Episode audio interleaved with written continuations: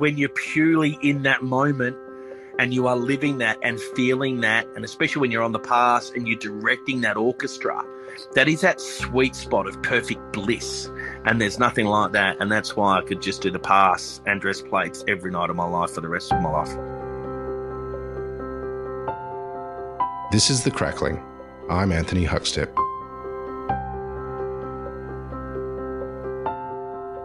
Some chefs recognise that the link to great produce and quality butchering enables them to create the very best eating experiences. For Scott Pickett, the chance to create his own butchery to supply his restaurants was too much to resist as his restaurant group grew. What impact does the ability to break down whole animals and share the fruits of them with different venues in a group? Well, Scott, you've been taking on a lot of new restaurants at a time when a lot of restaurants have been struggling. What's it been like in the last year and a half, taking on some really iconic venues and opening some new venues as well? It's been an absolute roller coaster, to be honest with you, Huck. Um, it's probably, I mean, if we start with Longrain, uh, that was something that I like I've always loved Longrain. It's a great space. It's a great restaurant, great brand, great people, great food. You know, it's it's truly iconic. And I suppose, you know, when I heard about that first and foremost, um, that I just didn't want Melbourne to lose an, like an institution and an icon. So, um, like I gave John a call, you know, John Van Haandel. We went for a couple of walks around the tan, met for a coffee at Matilda. And, you know, he's at the stage of his life where he just kind of you know, really just didn't want the hassle really of COVID and everything. And he's kind of relocating and splitting his time in bar. And so, you know, I said that I wanted to take on the, you know, the beast, which has been great for me to learn a new cuisine last year. I mean, I've always done a little bit of Asian in our food, you know, here and there, sort of Southeast Asian inspired flavors, but not, you know, but I'm no expert by any means. So that's been great to really, like in my 40s, develop and understand a new cuisine and to run a great restaurant and a great business. Um, and to really just work on sort of mentoring the team there and, and, you know, seeing what Longrain 2.0 is. And, um, you know, that's going really well. I mean, is going well for us. Pick up and takeaway is going well. It's obviously a terrible time for every restaurant out there. But, you know, we've survived through this 18 months since I kind of bought it and, you know, just waiting to open up and get ready, you know, to go with Longsong. We've done a little bit of a refurb up there and that's going to be a bit more of a, like a bar and function event space because it's such a massive space and it's a beautiful building. But it was just too big. Like, unless there was two or three hundred people in there, it didn't have any energy.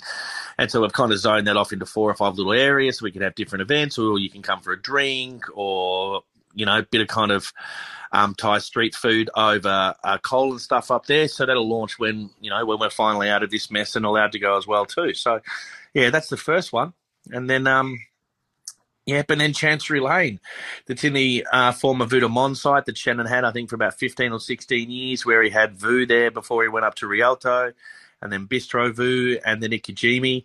Uh, and again, I knew that was, you know, that Shannon, um, you know, was looking to move on from there, and the and and and the ownership group and stuff. And it's always been like an iconic restaurant and a wonderful restaurant space and a beautiful building. And I hadn't done much in the city and we're kind of going against the grain a bit, but I just thought it was great to do a kind of, you know, contemporary European bistro in there as well too. So we built that, you know, trying to use our downtime as effectively as we can. Well, one of the interesting things about the downtime and the use um, of, of that time has been the building of um, an area at Estelle and bringing on a full time butcher. Can you tell us about the program that you have there? Yeah, so to set ourselves up, it's kind of funny that I kind of had all these ideas kicking around for a while, and COVID just gave me the time and the headspace, and maybe the um, you know the self belief when you think that you know you could possibly lose everything that's completely out of your control to even go the other way and buck the trend. So I'd had my eyes on a little warehouse that's right at the back of Estelle, like like it's literally 50 meters away. You know, to do a production kitchen or a prep kitchen. Um, and like, like we actually call it the man cave because I haven't got a shed at home and I want a little little spot to store my Harley and just a little workshop. So I've kind of got that. And then the kitchen built and an office and a little kind of um, like a reading meditation room with lots of cookbooks and stuff and everything. But I thought that with the amount of restaurants and the size of the group now, that we'd take our butchery program in um, in house. So I've got a full time, I've got two full time butchers. Um, like we've got a dry aging room that's probably about 12 square meters, probably about three by four, I suppose, two by five or something, about 10, 12 square meters. Um, and so now what we're doing is, you know, the scales of economy starting to kick in, where I kind of got to the stage, you know, when we're fully operational, we might do 100 ducks a week at Matilda and, you know, 50 at Estelle and 50 or 70 at Chancery Lane. And, and and and to even dry age the ducks, we can't like we don't have the space and the time in in the restaurants to have three, four, five hundred dry aging at a time. So we dry age all our own ducks in there, you know, get those processed, dry age grass fed and and grain fed beef. But I started a charcuterie program as well too, and we've got a slide rail in there that goes through from the, you know, there's a boning room that's next to the dry age room. I finally bought a bandsaw, right? Did a bit of live stream to get a bandsaw, and and and you know, with spring coming, we'll be doing whole lambs as well too. But we do, you know, two to four sort of whole pigs a week as well too. Um, and all the old fridges from Vue all the old kind of um, uh, bar fridges, I had them converted and signed off and done for in-house charcuterie programs. So we've got sort of temperature controlled in there, rods and everything. So we've got everything from um, you, you, know, your prosciutto to coppa to saucisson sec to bresaola. And now that we've started the meat stuff, um, you know, primarily pork, obviously, with, you know, with all that kind of sausage on stuff. He's now we're starting, you know, to look in, into a bit of fish as well, too. But we're doing our own own bacons, own sort of jamons, uh, you know, jambon de Paris, you know, lots of different stuff. So we've used this time to really uh, research and evolve and develop our program, you know. So that's amazing having that in house. So when you get the whole pigs in, how do you break it down and use the different? What are you using the different sections for? And so the shoulders. So we'll go through different stages depending on, on what the restaurants are using when it, when when they're operational. But we've got like a like a dry aging room. Then we've got the wet aging or the wet room for uh, box meat. But that also has pickles and brines and preserves and salting in there. And so the shoulders will go to prosciutto. Um, the lines will leave kind of whole, but then cut them through the bandsaw so that you know the full racks are like are still on the bone, and they'll dry age for you know two, three, four weeks before we send them to the restaurant, and then all the legs. Um, get boned out and they go in into the charcuterie program, and then with the heads as well too, doing you know um, uh, different types of uh, pressed terrines, pig's heads terrines, ear. So we'll process the whole pork and really the whole nose to tail, and then we'll allocate sort of certain um, sections and cuts. You know, either for the dry age program, for the restaurants, for the charcuterie, for pork mince, uh, for stuff that goes to Longrain. I mean, one of the great things now is we've got are different restaurants that have different styles of food and different cooking techniques. So when the when the meat's dry aged already, when the butcher gets the pork in, he'll go, okay, so I've got four racks coming on here, and then I go to Matilda or the belly or you know, the racks might go to Chancery Lane, the bellies might get sort of hot smoked at Matilda for breakfast bacon or for the egg and bacon rolls there that we do on weekends. And then the shoulders might be on salt for a while before they dry age and cure then, you know, which are probably coming on. The first batches are probably three months away from having 12 months on sort of dry age. Um, and the curing process of the prosciutto, and then the legs boned out and then used, and then we'll look at what we want to do with the neck and different pieces. So, and then bones will into stocks and sauces. Do you remember the first time that you broke down a whole a whole pig, and uh, what sort of impact did it have on you? I started with smaller animals, and this is what I kind of go through when I do sort of in-house butchery with the team, and I do programs or training sessions. Is we'll start with rabbits, yeah, really, because the bone structure. This is something that like a lot of people forget that the bone structure is very, very similar on a rabbit to a hare to a a spring lamb to a pig, you know, to a cow, really. You know, the joints are very, um, you know, there's more cuts as the, you know, there's more muscles and more cuts as the animal gets bigger. But if I want to take off the hind legs or if I want to take off the shoulders or if I want to look at the rack, it's much easier to handle, you know, a two kilo rabbit than it is a 60, 70, 80 kilo pig. And so I started like, like with rabbits and was trained through that. And then I did a huge amount of sort of full like of whole animal butchery when I was in London at the Square. You know, we'd, I'd do 30, 40, 50 hares a week and then sort of spring lamb as well too. And then when I got back to Australia, we do a lot more, you know, lamb, pork, um, you know, butchery really too, but then enjoying the fact that you can use the crackle, that you can use the skin, that you can use the fat, that you can break it all down, that you can trim it up as to how you want and really cut through. So first time probably did a pork was oh, late nineties, I suppose. You spent a lot of time in the UK um, cutting your teeth over there. What, what, what, what sort of impact did that have on you and your cooking style? It probably, look, as a professional, as a cook, I thought I was pretty good, like most young lads do before they go to the UK and then cook with the big boys. It probably took my intensity at that time to the next level, my work ethic and my like attention to detail. But I think when you think about as an actual cook, is what I learned from um, you know from Phil Howard at the Square is really about the marriage of flavors and about trying to keep food simple as you like as simple as you can and just execute really great technique great produce as always that every chef uses too. That's the backbone of any great cook, really, as seasonal as it can be. Uh, these days, as local as it can be, um, and just season, you know, well cooked, you know, simple food.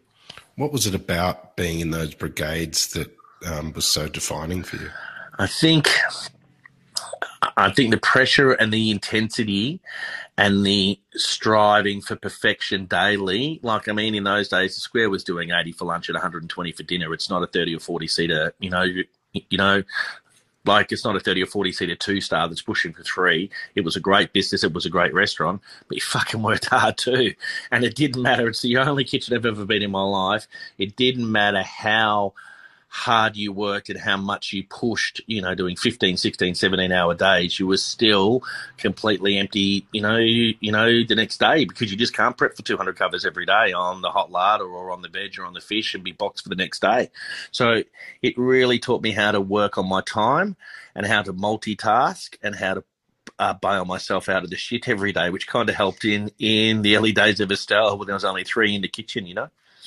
You mentioned that uh, your time in Phil Howard also um, allowed you to understand the balance of flavors. Are there any dishes from that time that you can tell us about? Look, I mean, one of the best things about there, if we think about, you know, game birds or meat and that kind of stuff, is Phil liked to use different cuts. And he liked to use the whole animal where we could, or two or three or four multiple cuts. So we might get Iberico pork from Spain. It's a beautiful, um, you know, that's a beautiful free range pig, and then we might cure the bacon and then use that sort of like at a later date and and do a rolled sort of torchon of the head, and then roast, you know, the loin on the bone, and then you know seam out the leg, and then you know cook uh, cooked different cuts, different ways with different techniques. It wasn't all just in a pan. Some were poached, you know, some were cooked sous vide, some were steamed, some were roasted, some were grilled, and so different cooking techniques for different cuts. And then do an assiette of pork or an assiette of lamb or something, or maybe hare or something, you know. So you're using and really appreciating the whole animal itself. You mentioned you only had a, uh, three people in the kitchen in the early days at Estelle take us back to that time. What, what were the challenges of, of getting that off the ground? Uh, me, I suppose I was pretty, I was pretty wild in those days, Huckers. You know, I was, um, you know, very hardcore. Uh, you know, there was only a small brigade. We really pushed the limits with our sort of multi-course tasting menus, a tiny, tiny kitchen. Um, you know, I was drinking and partying pretty hard in those days as well too. So it was, you know, it was one of those baptism of fires of your first restaurant um, where you just want everything to be perfect, but you don't have the budget. You know, you can't afford plates, you can't afford trays, you can't afford stuff that you need. And then over time, as you build up the cash flow and the business itself, you can reinvest and kind of get to you know where we are now with seven venues plus the Conti coming on down the coast later on in the year. So, you know, when we started, there was five full time staff in the group. Uh, now, you know, even though we're in lockdown on and off in between normal operations now will be, you know, we're about between 250 and 300. And then by Christmas with the Conti, we'll be at about 500, you know. So it's crazy that in 10 years you've gone from five to 500 staff and, and just like accepting uh, how my role changes as well, too, you know. Was that ever your plan to have so many venues and so many staff? Never, never, never, never, never. I wish I had a two, three, five year, ten year plan. It just look. I'm a man that's obsessive, like you know most good cooks, and sometimes you just can't say no. And as much as I love food, I love being in the kitchen. I also love the challenge of running a restaurant or having an idea really primarily or a dream. And this is what I put it down to. I kind of get bored very easily. So like I get the restaurant set up in 12, 18 months, you know, then I'll leave it to the boys and I'll, you know, touch base at Matilda, you know, once, you know, I'll do one or two services a week there now, but I'll spend the mornings in Estelle because that's where where my office is, and I'm around the corner, and I'll share my dinner service times. I still do six dinner services a week when we're going, um, and I like to you know run the business in in the business during the day, and I just don't do prep anymore. But then I enjoy the service, and then I'll work on the on the new dishes. I'll do the pass, or just go cook a section for the night, or just dress plates, or have that fun you know, that fun time when I've got good cooks around me that are running it day to day, and then I can just slot in. Um, but it never really, you know, never really was the plan. It's just I really love having a dream and an idea and a and the concept, and then thinking about it, and then whether it be three months or six months or three years later, actually going through the whole process of design, of marketing, of branding, of you know kitchen build, you know the build process itself, and then opening the restaurant. I mean, that's the you know that's the dream, really, isn't it? Has this changing of your role has it and the time away from the kitchen has it changed the way that you uh, use produce and cook? I have a clearer mind now in some respects too, because I'm not caught up in the daily grind of what things are. So when I do, you know, I'll still get to the kitchen, you know, probably three, four o'clock in the afternoon and be there till 10 or 11. So I'm still doing 40 hours a week at night times in the kitchen, you know, but when we open a venue like Chancery Lane, I'll be in there the whole time. You know, normally when, you know, and same as when we open the Conti down at Sorrento, I'll be there for the first three months in the kitchen with the team, you know, pushing on and making sure it's right. And then when it's settled, you know, then I'll manage the business a bit more and then and then kind of slot in and out of services. But it gives me a clearer mind to walk in and see things that the guys that are in the daily grind don't always see or to have an outside perspective and an overall view on whether the food is where it needs to be, whether we can improve it, but also what the customer's experience is.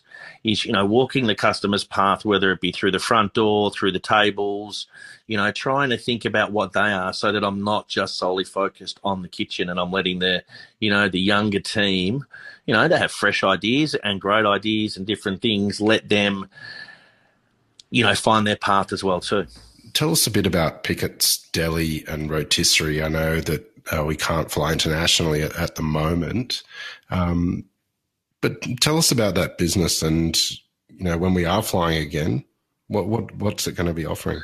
Well, I love a good sandwich. I love a sandwich, and I love uh, roast beef cooked on the rotisserie or roast pork with that beautiful crackling that's slow cooked, and you put a loin of pork on there, and it rolls and it's juicy and it's crispy and it's salty and it's crunchy, and having that in great bread with coleslaw or doing a Reuben or some pickles and loads of butter and maybe a dirty gravy.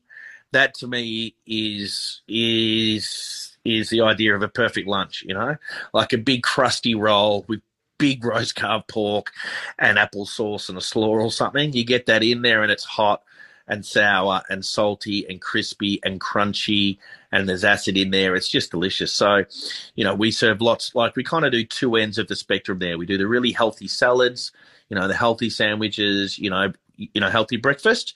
And then we go to the other end of the spectrum where we do everything that's dirty and naughty and horrible and full of cholesterol and fat and crackling, all the good stuff that you can't have all the time.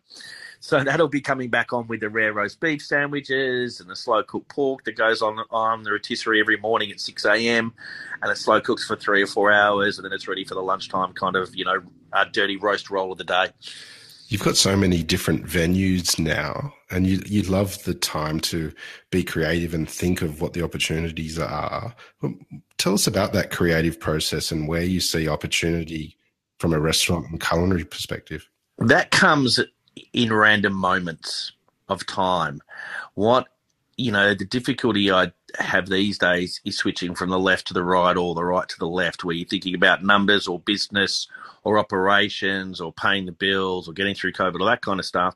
And then flipping to the other side where you've got a clear mind to be creative. And it's probably, it's something that when I first took over the point, uh, in back in 03, 04, and I was 27, you know, 28, that was probably the hardest time to be creative because it always cooked other people's food. And unlike the chefs coming through now, you know, the internet had only really just started. There wasn't social media. There wasn't this, you know, this avalanche of ideas and information and technique and like and images. So it probably took me two or three years. Like really, I struggled with it in the early days to not just cook dishes that I'd been trained as a chef de partie or sous chef, like to reproduce and to step outside the box and then find our own cuisine. So now that I tapped into that and I understand Uh, how my brain works, like a little bit at least, now when I feel that, you know, coming on, and I suppose it's like being a writer or a painter, there is writer's block there sometimes. Sometimes you can't paint, sometimes you can't think or talk. But when I get inspired by something, and then it could be something that I see in the street or a product or a conversation or you know, whether it's raining today or it's sunshiny today, or I see something or smell something, or I have an idea or a distant memory. And once that starts to go, then I try to remove myself from wherever I am and let that flow. And for me, normally that's when I clear my brain after service and I come back to Estelle most nights at sort of 10 o'clock just to wind up my day. And then once I've been through emails and business and stuff and everything, if there's not too much going on, then I might just start reading a cookbook or I might just start kind of thinking about it like a core ingredient. Like I might think about pheasant, or I might think about a carrot, or I might be, and then I just let my brain go with that. I've got like uh, notebooks and scrapbooks and spreadsheets now because I work in it. I might just have pork, and then I'll just sit there and I'll think about all the different cuts and all the different things we can use and all the different cooking techniques and all the different ideas, and I'll do a brain dump. You know, that might take twenty minutes or like might take four hours and then I've recorded that stuff, and, and, and then it might have you know, matching ingredients, and I read another book, and I might think about the umami, or making your own miso, or a different plate up, or a different portion size, or if it's an entree, or or how it's cooked, and and then I'll become kind of obsessive and just chase that kind of rabbit hole as far as I can until it like I'm done, and then I'm like, right, I'm exhausted. You know, that's enough. Yeah, save and go home and sleep. Amongst chefs, you're considered a chef's chef, and many chefs talk about wanting to eat your food and the, your ability to to bring flavor to dishes and and create harmony. Um, do, do you have any pork dishes over your career that have really stood out that sort of exemplifies you as a chef? I think probably, if I think about it, it was one that I firstly that's great to hear. That's really really nice because I am a bit of a cook's cook. I'm one of the boys and the lads. Some would say so much, you know, you know, too much, and they're trying to push me off the pass now a little bit as I get older. I mean, I'm 45 now. I've been doing this for 30 years. And I come in and do the pass, and the boys like, Chefo, you don't have to. I'm like, but fucking what else do I do? You won't let me cook the sauce anymore. You know, let me dress plates and do the service. You, you know, that's the best part of my week and my day is I did a suckling pig dish, whole suckling pig at the point where we would bone out. I would basically butterfly or bone out the whole suckling pig with the head off and lay it flat. Then I would take the shoulders out, bone out the legs, take the shoulders out, take the skin off, and then put the skin back into where the rib cage is and the belly. They're only small. Split it down the seam of the backbone in the middle so it's two pieces, and you basically get a large rectangle that we would then salt cure um, with salt, 10% sugar, herbs and aromats. Leave that for 12 hours. Rinse, dry. Glue the shoulder back into this kind of rib cage uh, uh, belly, and then that's the same thickness as the leg. Cook that slowly overnight for about 14 hours at uh, 68 degrees. And then we would press that, and you basically get a pork belly, your kind of shape and size and thickness, but it was suckling pig. Then we would take that out. You get a beautiful jelly around. The jelly we then use for the sauce that I'll get to in a moment. But then we would cut a beautiful block. And on the side of the solid top old school, would put a piece of parchment and would slowly render the skin. And it was just skin down until you get this perfect glass like suckling pig skin. Yeah, that's a puck and we would keep the jelly and all the cooking liquor, do that with a reduced pork jus with lots of cider and apple juice, do like in the spuma. So it was like a whitey spuma of pork and apple with a little celeriac apple salad, some nettle puree, and then a pork jus. Yeah, but I remember that one. Yeah, and that was probably 0506. Yeah, yeah, yeah, cracking dish. You've uh, it's pretty well documented the changes that you've implemented in your personal life uh, to deal with mental health and alcoholism. Um, what sort of impact has that change had on you, though, in your cooking? I think, look, in my cooking, I probably can't tell you too much. I don't see it like that. But I would think that for me personally, as a person, as a cook, and as a chef, I'm probably a little bit calmer. But if someone said to me at 35, and that's you know coming down maybe one rung or two, maybe 12, depends on the mood and the service, obviously, Huck. But um, if someone said to me, like I was a functioning like I was a functioning, you know, alcoholic. You know, I didn't drink during the day, but I'd partied three, four, five, six, seven nights a week since I was 16 till 35, pretty much. Um, and that was just the norm. That was accepted in the 90s, was accepted in the early 2000s. And I was kind of regarded and revered for being, you know, one of the hardest working guys that kind of burned the candle both ends. And I thought I was fine. And then at 35, if someone could say to me, do you know what? You're not you're actually not operating at your full potential, even though I thought that I had for many, many years. You know, because I'd done well, I'd run great kitchens, I worked in great kitchens. It was that sort of sense of reward and instant gratification because I'd had a big day, I'd worked hard, I'd smashed it, then I could go out and have 27 beers, you know. Um, and if someone said to me, right, we can give you another 20 or 30% of your mental capacity, your body will feel better, you'll be clearer, you're more focused, you'll be a better cook, a better person you know, you'd sign up for that like every single day of the week. And it was really only when there were people around me, right, that I could actually that pointed it out, that I could actually like accept the fact that there was an issue there, that there was something that for an absolute control freak that I couldn't control. And so that's when I was like, well, actually, I think I need to fucking go and do something about this before it cost me my marriage and my restaurant and my life. And I didn't want to be another one of those guys. And so lots and lots of guys come through that didn't actually uh, fulfill their potential because of, you know, drug or alcohol abuse or because of the toll that the industry really takes on people. Well, the transformation has been remarkable in, in the sense of just the sheer volume of quality establishments that are very well recognized and, and your ability to maintain those standards. Um, what, the industry's changed quite a lot, though. What sort of what sort of advice do you have for young chefs these days? Because the, the chefing world's different to the one you grew up in. Yeah, yeah. You know, you're very different. Our business model, you know, laws and regulations, understanding, you know, the expectation of the business owner and how things are. I always think back to when I was a young cook and I was 15, 16, 17, 18, and you look at the old man and he doesn't want to change and this is how it is and he knows best. And I'm like, you know, I never wanted to become a dinosaur. And I didn't want us as a business and with our food and with our mentality and with our culture, you know, to be trapped in a period of intensity that I was in because I look back on it now and I think there there are going to be people in 10, 20, 30 years that probably are all, all already saying it that, that will look at chefs from the 80s and 90s and think that we were the coal miners of the 20s and 30s and 40s in in the north of England. They're like, why the fuck did you do that? Like, why would anybody do that? Like, why would you work that hours? Why would you do that body? But that was the, you know, that was just the time. That was how it was. So what we now try to look for is how we can have a work life balance on how there's nothing wrong with you know the team doing 40 hours or 38 hours for the juniors and stuff and 45 to 50 for the senior guys. Me not feeling guilty about that.